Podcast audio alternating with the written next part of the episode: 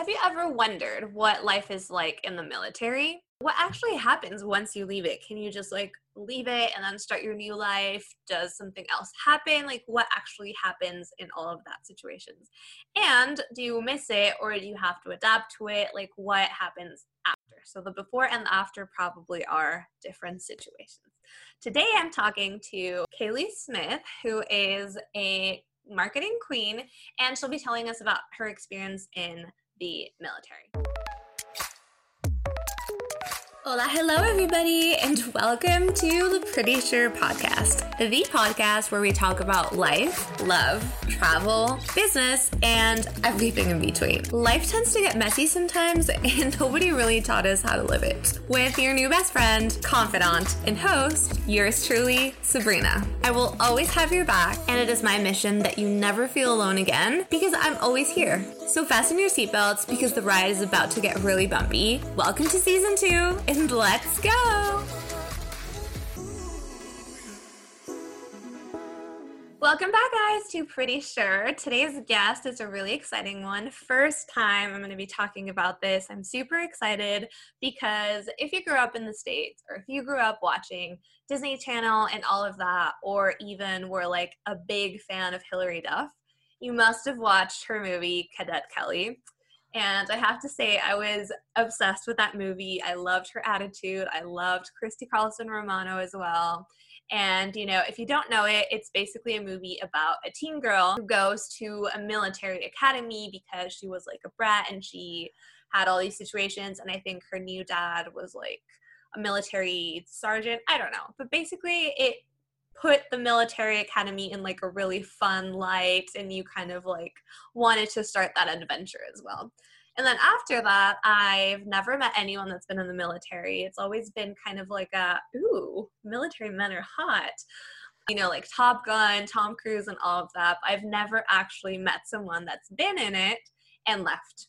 So today's guest, like I mentioned, is a marketing queen and a former military person, military, I don't even know what you call that, but she was in the military. So without further ado, hi Kaylee. Introduce hi, yourself, Sabrina. please. Tell us a little bit about yourself and your story before we start into the questions.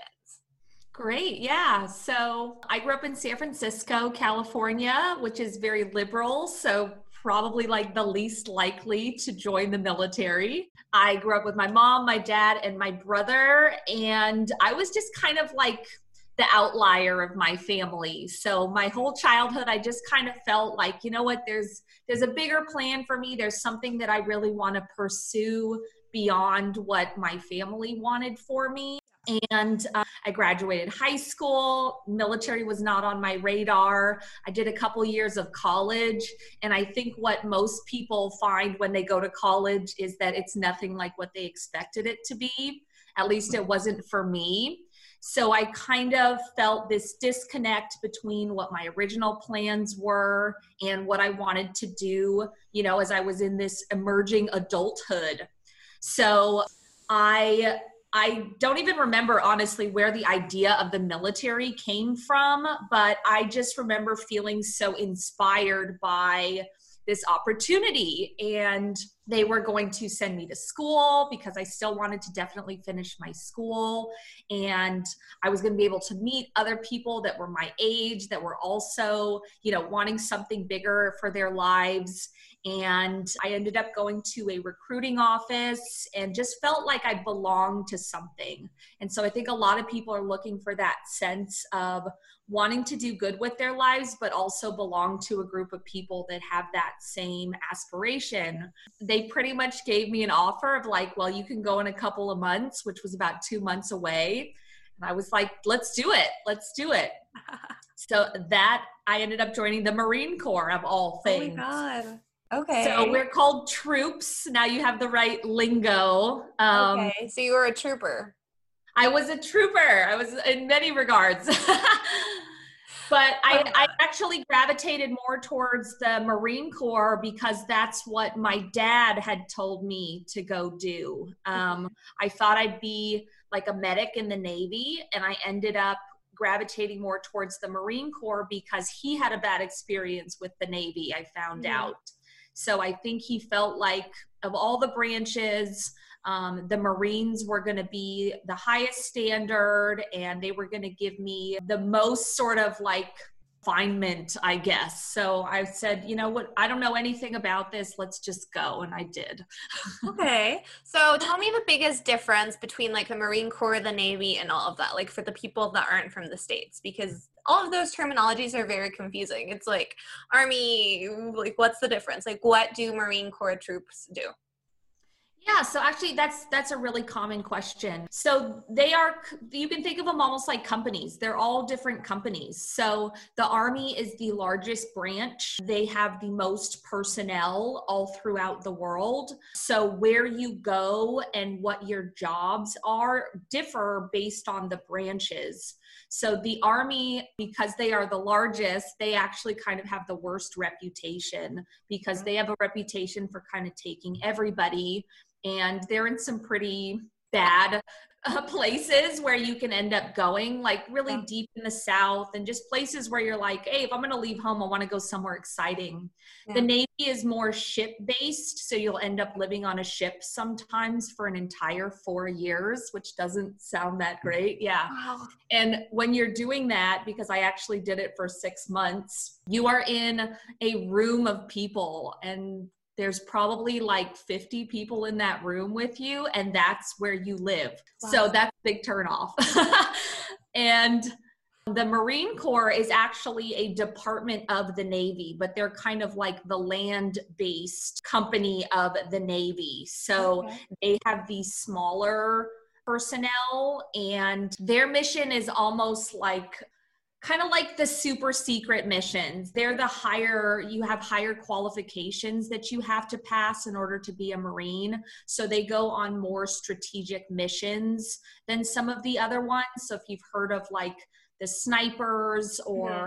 I'm, I'm even forgetting what they're called in the army, but you just have like more specialized missions. Okay. Ooh, that's so interesting. And so how long were you in there for? How long did you last in the Marine Corps? Did you get like a specific rank? Like, what was your purpose? So all four or all branches, I won't say four, um, require you to have four years. So you sign up and you do what's four active four years of active service, and then you do four years of inactive service. And what that basically means is that if World War III were to break out, they're going to call you back prior to just creating a draft of mm-hmm. citizens. So they still kind of own you for those four years of inactive service. But I did absolutely nothing through those four years, and that's most common what happens. Everybody signs up for those four where you're officially going through training and you're assigned to bases and all of that. Okay, that's so cool. So, for you, what was the hardest thing about being in the military? Obviously, you had to adapt, you know, you were learning different things, different style of life. Like, what was the hardest thing for you? Oh man, it's a total lifestyle change. You know, what I learned in the beginning is that recruiters, um, which are the people that actually get people through the process of joining, they're really salespeople. So you're sold kind of this illusion of what life is going to be like. And then when you get in, you realize that even if you've been assigned a job or you've been assigned a base that you're going to go to, um, you no longer have the ability to say that's what you want and um, stay true to that initial promise. So i i think the hardest part was you are fighting for the freedom of the country at the expense of your own freedom. Mm-hmm. so that was really hard to um, kind of lose some of my autonomy and my ability to just do what I wanted to do when I wanted to do it because you belong to the military, your your government property basically. So there was this this grieving almost of like my old way of life and now my new way of life. And I knew very early on this wasn't something I could legitimately make a career out of. So it was just kind of transitioning into this lifestyle that I wasn't in charge of anymore. I think that was it was a huge mental shift. Yeah. Okay. And what was the best lesson you took from there? The best lesson. So uh, I would say again, it's a mental piece. Was that I learned that I'm capable of anything, really. I had to do so many physical challenges and mental challenges.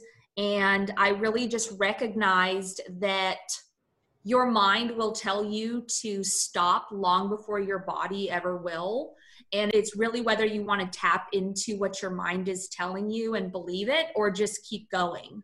So, an example of that is that there's really, really extreme physical requirements that you have to meet. In a 48 hour period, I hiked 52 miles for some perspective. Yeah. Mm-hmm. So you can either give in to what your mind is saying and just quit, or you can recognize, you know, my feet are going to still move, you know, and then you just start paying attention to your feet and you keep moving. And then at a certain point, you stop and you realize, like, wow, I, I walked another couple of miles beyond what my mind told me I was capable of doing.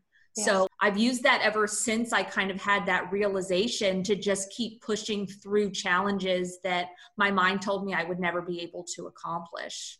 Wow, that's amazing. And I'm sure nowadays you still bring that into your life whenever you're like, oh my God, I don't know how to do this. You're like, no, you did that. You can definitely do this. Like, this is a piece of cake compared to those situations.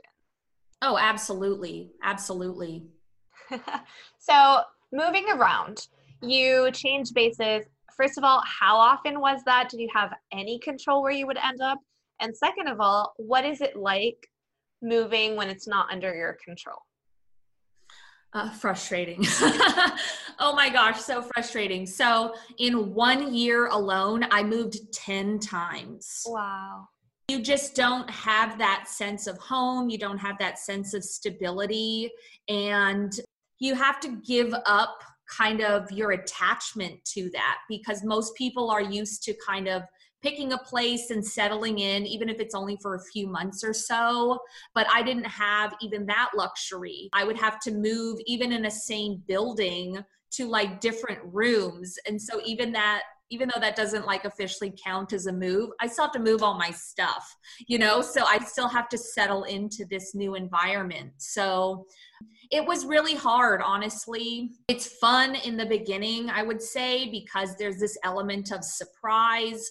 But then as you get farther and farther, where you just you want a sense of same you want to be able to make friends and you want to just feel like you can be in one place and settle in a little bit. You lose that. So I wasn't able to make plans. I had to miss out on a lot of things like weddings or birthdays.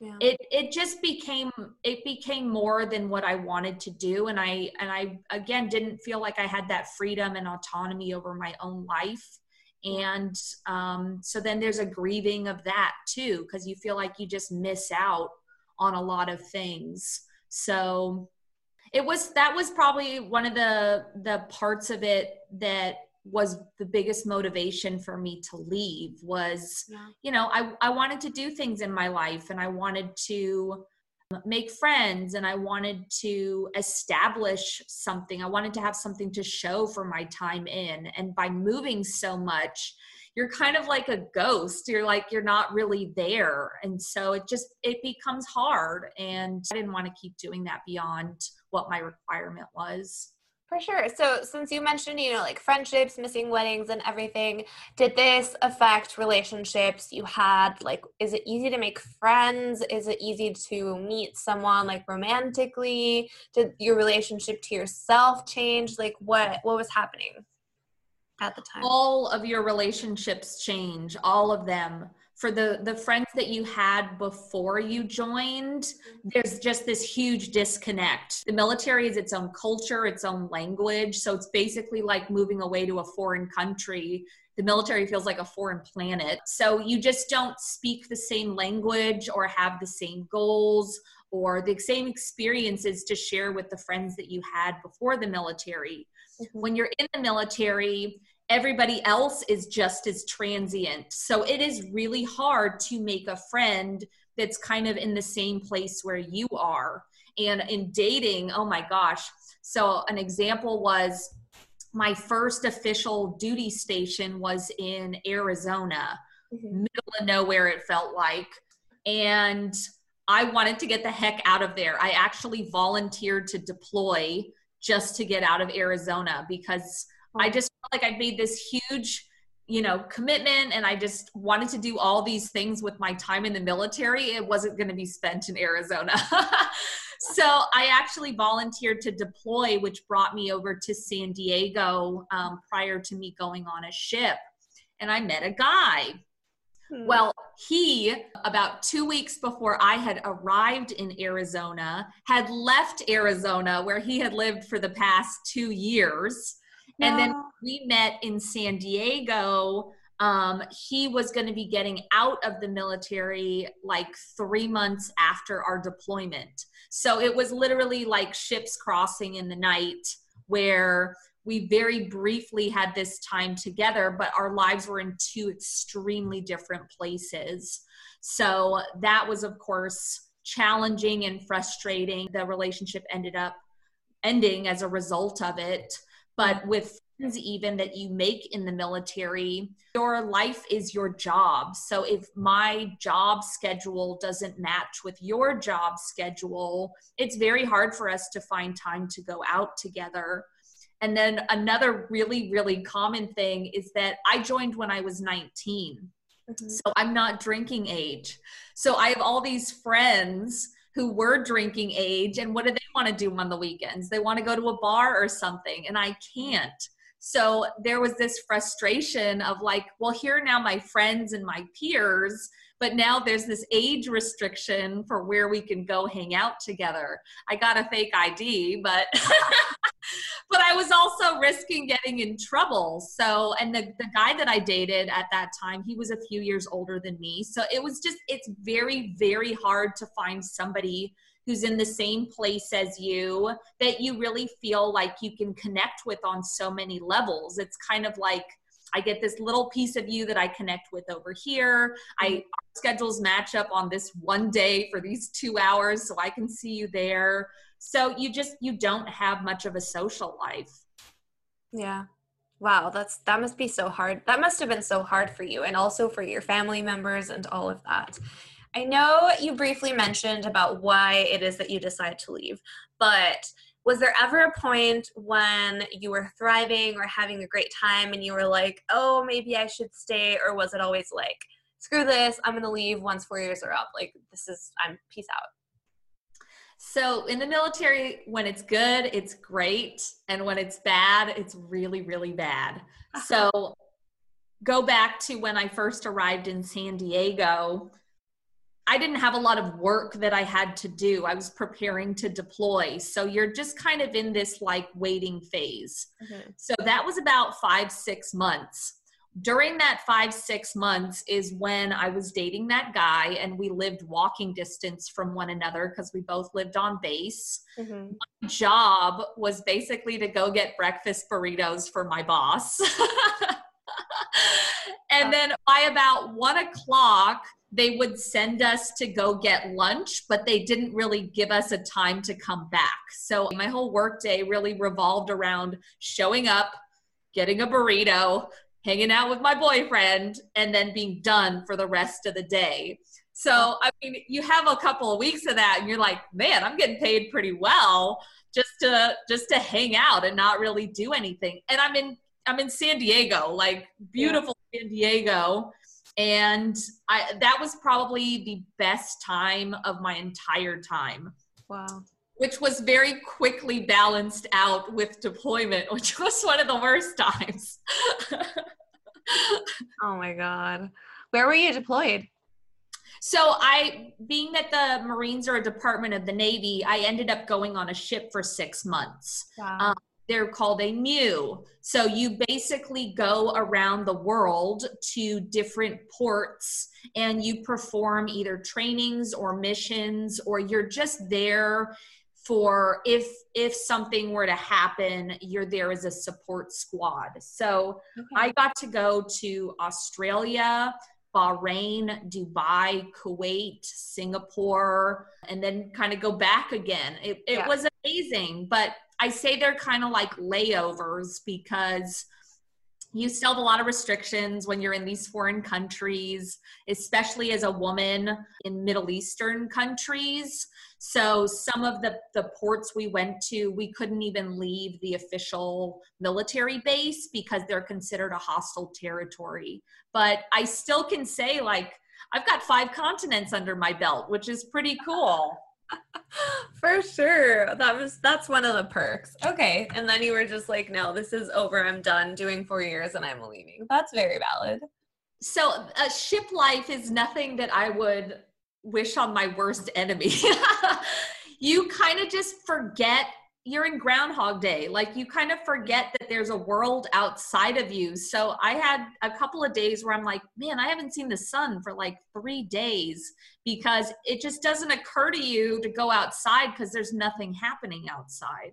Just a repetitive lifestyle and it's kind of depressing and you're just waiting and it's hot especially in the middle east. So yeah those periods in between the ports were pretty demoralizing. But then when you knew you were going to go to a port or when you're almost at a port you know then the energy's a lot higher and people are a lot more excited and yeah. and you got cool stories out of them you know? For sure. And then what happened when you left? Like was it a smooth transition? Did you know what you were going to be doing? Or like what was that whole process so I always knew I was going to leave. There's sort of this initiation ritual, per se, when you first show up in the Marine Corps exclusively, and you stand on yellow footprints, and every Marine before you has stood on those same yellow footprints. Mm-hmm. So it's this whole tradition that's carried through. And that is the first thing that you do when you get off the bus to go to boot camp Mm-hmm. That's when I knew the Marine Corps was not for me. no, oh my God. Yeah. So I went through that, but then you just realize, like, well, I can either quit or I can just do it. And I don't really, I'm coming to a conclusion before I've even experienced, you know, this yeah, whole thing. Yeah but it was still true throughout the four years. I'm like, yep, those yellow footprints. but when I knew I was going to get out, I really tried to utilize my time in as well as I could. So I achieved my bachelor's degree when I was still in the military, which very few of my comrades had. So when I got out, I knew I was going to go achieve my master's degree. And the military has so so many resources available to people that are getting out because i now have a veteran status mm-hmm. that you just have to find them. And i've always been somebody who's very self motivated and wanted to pursue higher education and really make something out of my life. So i pursued all those resources. And the military gives you the gi bill Mm-hmm. And that pays for your school. But what most people don't know is that it also pays for your living expenses. So you receive kind of like a stipend. So I didn't have this sort of like, oh my gosh, I'm going to get out. What am I going to do? I knew I was going to go immediately into school for my master's degree, and they were going to pay me to do that. So, being that I was in San Diego, they base your housing allowance on your zip code. Well, San Diego's an expensive place to live. And so it more than covered my expenses. So, knowing I was going to do that for a minimum of like a year and a half after I got out, getting out wasn't as scary for me as I think a lot of people don't have a desire to pursue higher education the sure. emotional transition, though, upon getting out is I now have four years where I've lived in another world than most other people. So it's just harder to relate to people. Now I have to go back to speaking civilian rather than speaking military. So there's a transition there. I've kind of missed out on four years of my friends and my family's life before, you know, while I was in and while they kept going. I wasn't where most other 22 year olds were. So, uh, you know, 22, you think of like partying, and the military just kind of ages you really quickly. And that naive part of you is is dead for you know lack of better term so you're just not like most other people your age and so it's it's kind of hard to go back but also now be forward in your life and relate to other people and make friends. And especially as a female Marine, female Marines are only 7% of the Marine Corps. Wow. So you have to imagine that there's only a handful of us out there, and people want to uh, relate to people like them. Well, there just aren't many people like me. So it was just kind of hard to be able to connect with people about things that were a huge, huge part of me now. It became a challenge kind of relating to people and just learning how to be different but also fit in, I guess. Yeah. Wow. That's so, that's crazy to think. 7%. That must have been insane. Did you felt like you missed out on having girlfriends while you were in the like Marine Corps? Did you were there any women when you got deployed? Like how was that situation now that you mentioned it? I know we're going a little bit back, but I'm just so curious that you mentioned that.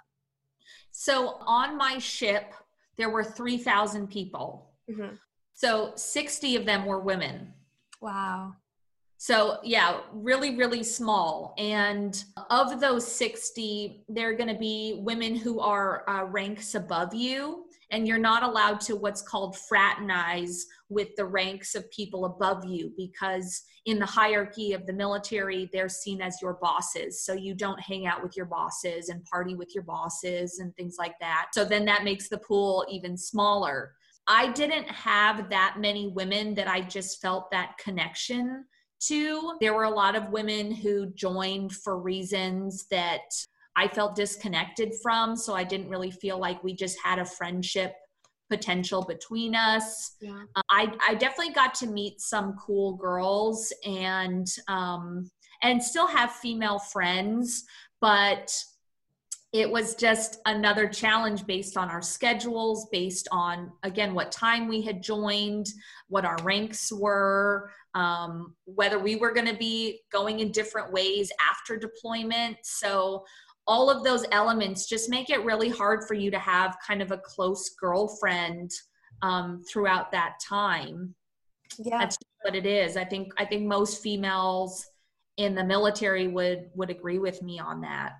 Yeah. Wow, that's crazy. And did you start making friends like after a certain time? Like was did you find that hard? You know, you, you're saying you found that hard to relate to people. But like how did you jump back into okay, I'm out, I'm like studying now. How am I gonna make friends? Like how I'm gonna meet people? Like how was that whole process for you? So I actually went to school. I got my master's in psychology for becoming a therapist. And so that's a female dominated industry. So I want to say my class size was like 15 people and like 13 of them were women. So I I had women relatively my same age that I would go to school with, you know, a couple days out of the week yeah. and those kind of became my girlfriends and then on top of that we're now practicing and role playing being therapists. So you get into some pretty deep, dark subjects that are very bonding very soon. So I was really grateful to have that those consistent women in my life, but I would have loved to have had kind of like a female veteran friend and I just never met those girls. They just didn't they didn't exist in the places that I went to and the people that I met. Yeah. And then it's interesting because once I got out, the women who, let's say, were married to service members um, I almost felt this like outcast sort of element because now they were in and they were living the military life and I was no longer part of that. So that was an interesting dynamic that I never foresaw happening, but it, it just kind of speaks to when you're in it just it just really feels so different than what everybody else what everybody else's life looks like. It was challenging, but I just made the best with what I had. And I was really grateful for the women in my college program. Yeah. So you studied psychology. How did you end up in communication and marketing? That's what I'm curious about. And also owning your business. So, where does this whole owning my business, I'm going to do marketing now, how did that start and how has it been so far for you?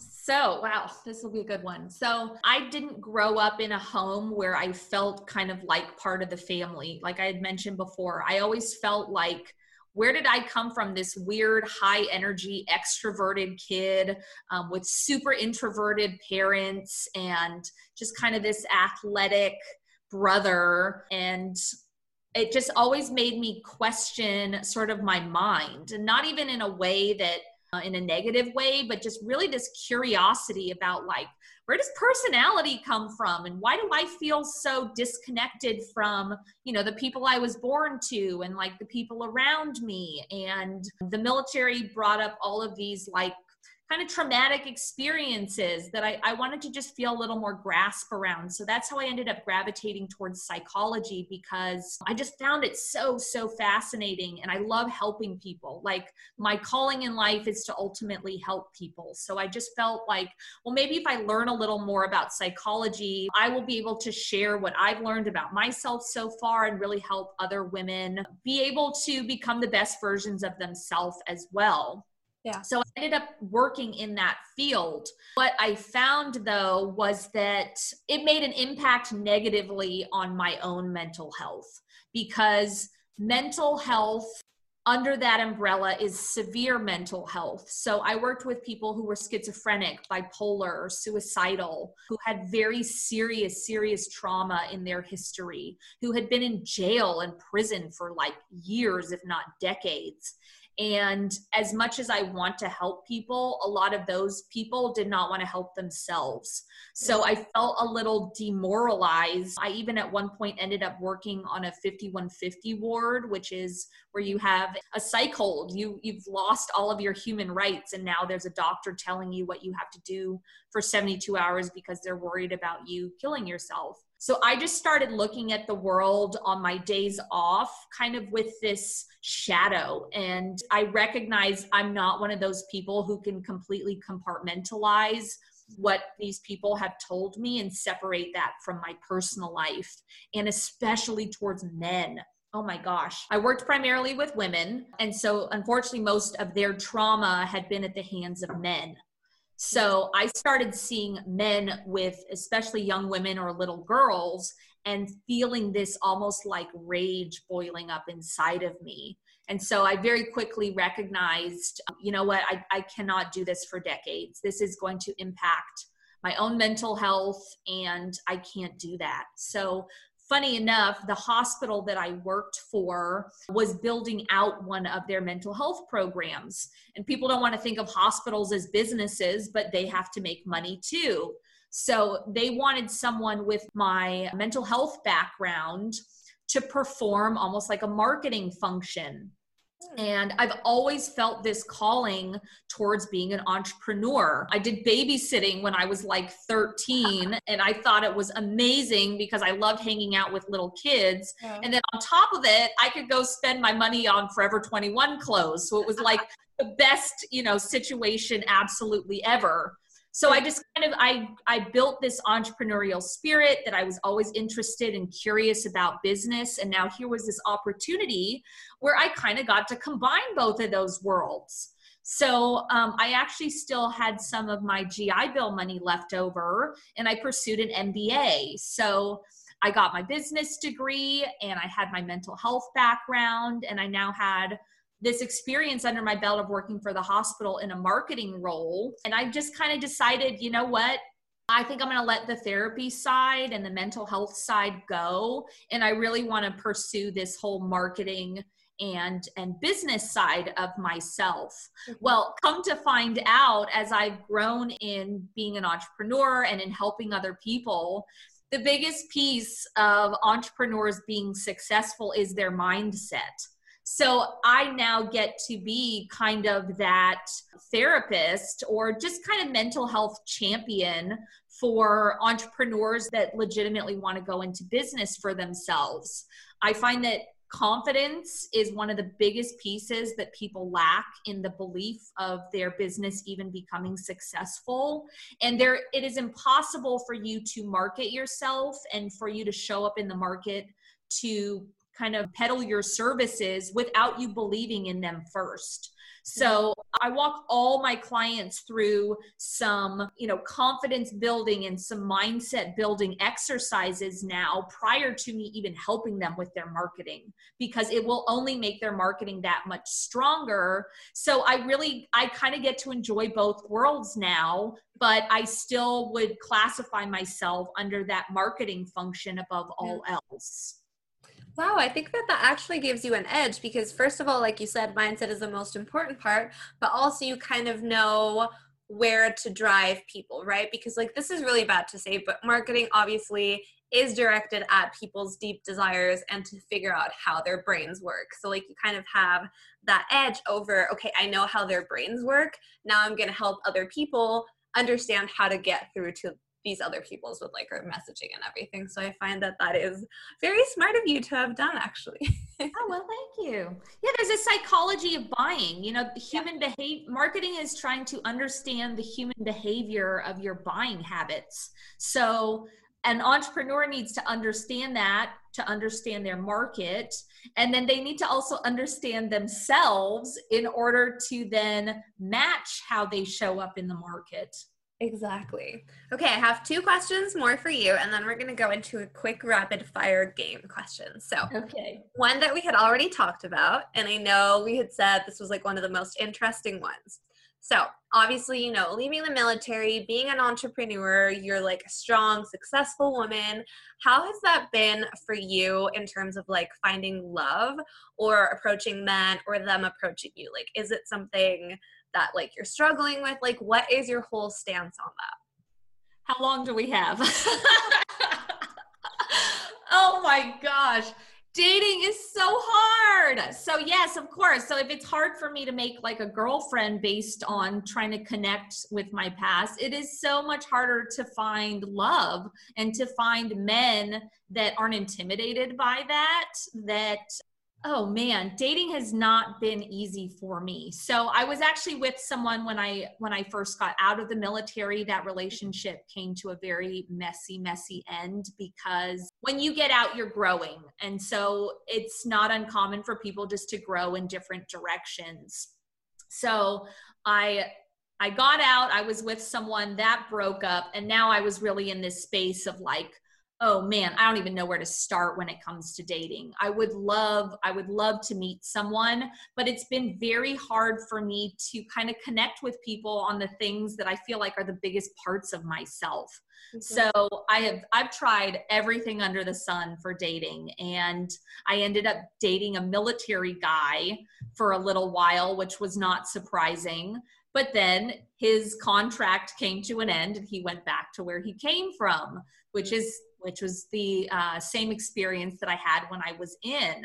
So I'm kind of at a loss, honestly, when it comes to dating. I, I went through that period of I really want this, and I and I really want to put, you know, all my energy towards online dating and meeting people in person and going out on the weekends. And I met a few people, but they just kind of like fizzled out or in even just like my initial conversations with people when they find out like oh you're an entrepreneur or you know you're former military i think most men are just kind of scared off by that or they don't understand it if it's not something that they have an insight towards. So it just kind of comes to an end as well. But also i'll say as an entrepreneur when you're meeting someone else in the beginning of their business dating's not your priority. Your business is your priority mm-hmm. so it's it's just really been a challenge so i kind of got to the point where i gave up you know and i'm kind of like well you know what i really I, I I tried the best that I could. I did everything that I could think of.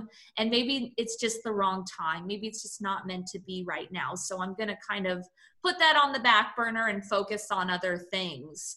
Well, I've been single for quite a few years now. So it's kind of like, all right, when's that back burner going to move to the front burner? Girl, same. It doesn't seem like going back to what I had attempted before was going to be the answer and how I was legitimately going to meet someone. So I think I think it's just going to stay on the back burner for now and I'm just going to keep showing up in my real life and in my online life and just you know, keep being me and and that's actually kind of one of the things that I like about like social media is that you genuinely have no idea who you're going to to meet. Yeah. So actually before quarantine, I had had someone reach out to me that was a producer of a dating show and I was like, "Oh my god." And I'm in LA, so it's like this is the whole world that I'm in. And I was like, this is unbelievable. The host was going to be Sarah Jessica Parker, which I'm like, that is so legit. I mean, that would be amazing and then quarantine happened something like two weeks later so who knows if that if that opportunity will reemerge after this whole thing is over but i definitely foresee something like that being a lot more fruitful for my efforts than the whole yeah. like tinder world and bars on the weekend and all of that so i would love to meet someone but it's just not in the cards right now i think I mean, that's what all my married friends tell me, and ones that are in like relationships. It's like when you least expect it, something's gonna happen. I'm like, yeah, yeah, yeah. So let's put it to the test, right? Like, let's put it out there and let's stop concentrating. And then who knows? Next time we talk, maybe you're like, oh my god, I met someone. I'm more at the point of like, so does your husband have friends or a brother? I love that. Okay, last question to you, my favorite one out of the entire show. I'm pretty sure at one point you've had an experience where you felt like you were the only one either living it or thinking about it or whatever. So, first part is can you tell me what it was? And second of all, what would you tell other people that might be thinking or experiencing the same thing? Like your top piece of advice for them? Oh, man. So, actually the person i was with when i got out of the military um, i was married to for a very brief amount of time and and i have a daughter. So months after i got out of the military so i already feel like i'm the only one i'm the only female marine veteran on the planet it feels like. I'm a young mom I'm also a survivor of domestic violence, and I was also a college student at the time and living in a city where I had no friends and family because I had only recently moved there. I legitimately felt like all of those elements made me the only person on the face of the earth to be going through what I was going through at that time in my life. And I was like 22, just a baby. Wow. I it was just despair. I just felt absolute despair and isolation and loneliness and that there was nobody that I could honestly reach out to and talk to like a human. Everybody was just being uh, pitying me basically and and there's not really somebody who wants to kind of see you as a peer in those circumstances. They just take they take sympathy out on you. So in those dark moments, um, you just you really have this heart to heart with yourself of like i can either give up or i can keep going. And i think that that goes back to kind of the story i had told before about your mind telling you to give up before you actually have to. And that no matter what you're going through and no matter what it feels like your external circumstances are that it's it's really you in this world. Like you really have to make this commitment to either be your best self to keep going despite all those forces or you really allow those outside forces to kind of crush you and break you down. So if anybody is feeling in that space just know that it's momentary. And even from like a, a therapist perspective the mind does not want to stay in this place of despair for a prolonged amount of time. You can only cry for so long. You can just only be in those really weak, weak moments for so long because your body's priority is survival. And you cannot survive if you're, you know, in the corner in the fetal position crying. The body wants you to get up and keep moving. If you just keep reminding yourself of that and like this is just a very brief period of my time and it will get better. Just cling to that light at the end of the tunnel and just know, yeah, it's going to suck for a while. And I don't, I can't give you a definition of what a while's going to be. It's going to be a lot longer than you want it to be, but it absolutely will change. And I, I can genuinely say I'm probably now in the best place of my entire life. I have worked through some really, really dark things to where I know um, on a mental level, I'll never go back to those places because I've strengthened those parts of myself that I don't think anything could really collapse back to where I was. And and I'm truly I'm truly in a happy place. I'm truly in a joyful place. So just know if if you're in those dark spots that they go away. They do go away. People care and you have to care about yourself more than anything else. Wow, I literally have chills right now from listening. Ah. That's so insightful, and I really hope whoever's listening that actually resonates because I do feel like that is beautiful. That is a great perspective, and you're definitely right. You know, people, there's only so much suffering you can have until you're like, you know what, I'm going to change my life. Like, come rain or high water, is like something has got to change. So mm-hmm. I find that that's beautiful. And I'm so happy for you that you're actually in the best place of your life because, girl, you deserve it, honestly. That's like all I can say. Thank you. I kind of even feel bad to change the topic, but like now let's go to the fun part. Not that this hasn't been fun, but the rapid fire little questions or either or part of the interview before we end it. Are you ready? I'm ready. These always make me nervous. okay, first one. What person, dead or alive, would you like to have dinner with? If you could. I think I would love to have dinner with Oprah.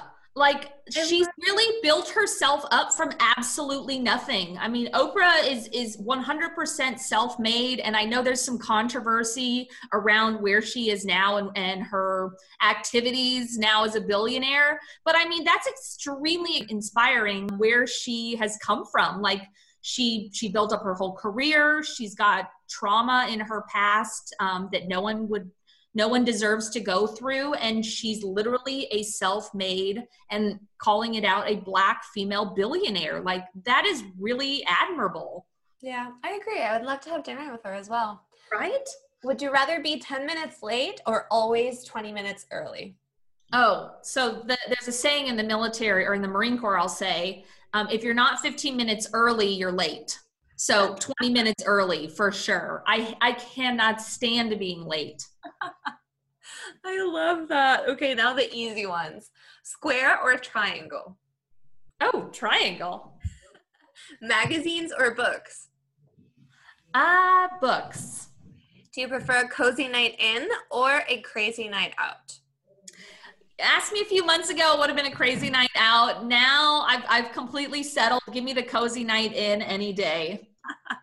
if you could choose, would you rather travel around the world constantly or have the opportunity to be famous?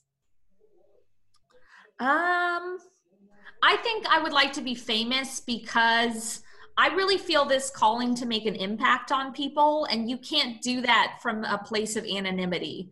So I famous for the right reasons, I'll say. okay, I love that. Hot or cold? This could be weather or drinks or whatever you want to take it for. Hot coffee any day. I don't care if it's 100 degrees outside. Give me my hot coffee in the morning. okay, this one's going to be a hard one for you. East or West Coast? Oh, West Coast, California, born and raised. I live in LA now. I love, love LA. LA's got a lot of bad things going for it, but West Coast is the best coast. and last one Do you, or if you have the chance, would you rather wake up early or sleep out? Oh, wake up early. Entrepreneurs, come on. You got to wake up early. Oh my god. Okay, you need to we need to have a call one of these days so you show me your biggest lessons because I cannot wake up before 9 a.m. for anything. Like you could be like there could be a war outside, there could be whatever, and I'd be like, nah, let me sleep. have you read The Morning Miracle? I haven't, and as so many people have told me about it, but it's just like I'm a night owl. Like I need my night hours. Like you can wake me up at 11, and I'll be awake till like 2 a.m. There's no problem. like I don't think there's yeah, I don't think there's a right or wrong. It's more about your hours of productivity. So if you're not productive in those early early hours, then yeah, that's not for you. If if you're your height of creativity at midnight, then that's for you. So to each their own, but for me early. Okay, well, that was that's great. This has been a fabulous interview. You've honestly given me so many insights, and it's just been so fun talking to you and learning more about your story. I hope everyone else gets really insightful points from this, or at least, you know, gets to know your sunny personality and everything. So thanks again for chatting with me today. And guys, as always, you're going to find the link to her page, to her Instagram, to everything in the description so you can go check her out, give her some love, comment on her Instagrams. Um, please give her all of that. As well, don't forget to follow us for more episode news, reviews, whatever it is that you want to leave us. My Instagram is always at Pretty Sure Podcast, and I'll be waiting there to have a conversation with you. So thanks again, Kaylee, for your time today. Thank you, Sabrina. And I'll see you guys next week. Peace out, everybody.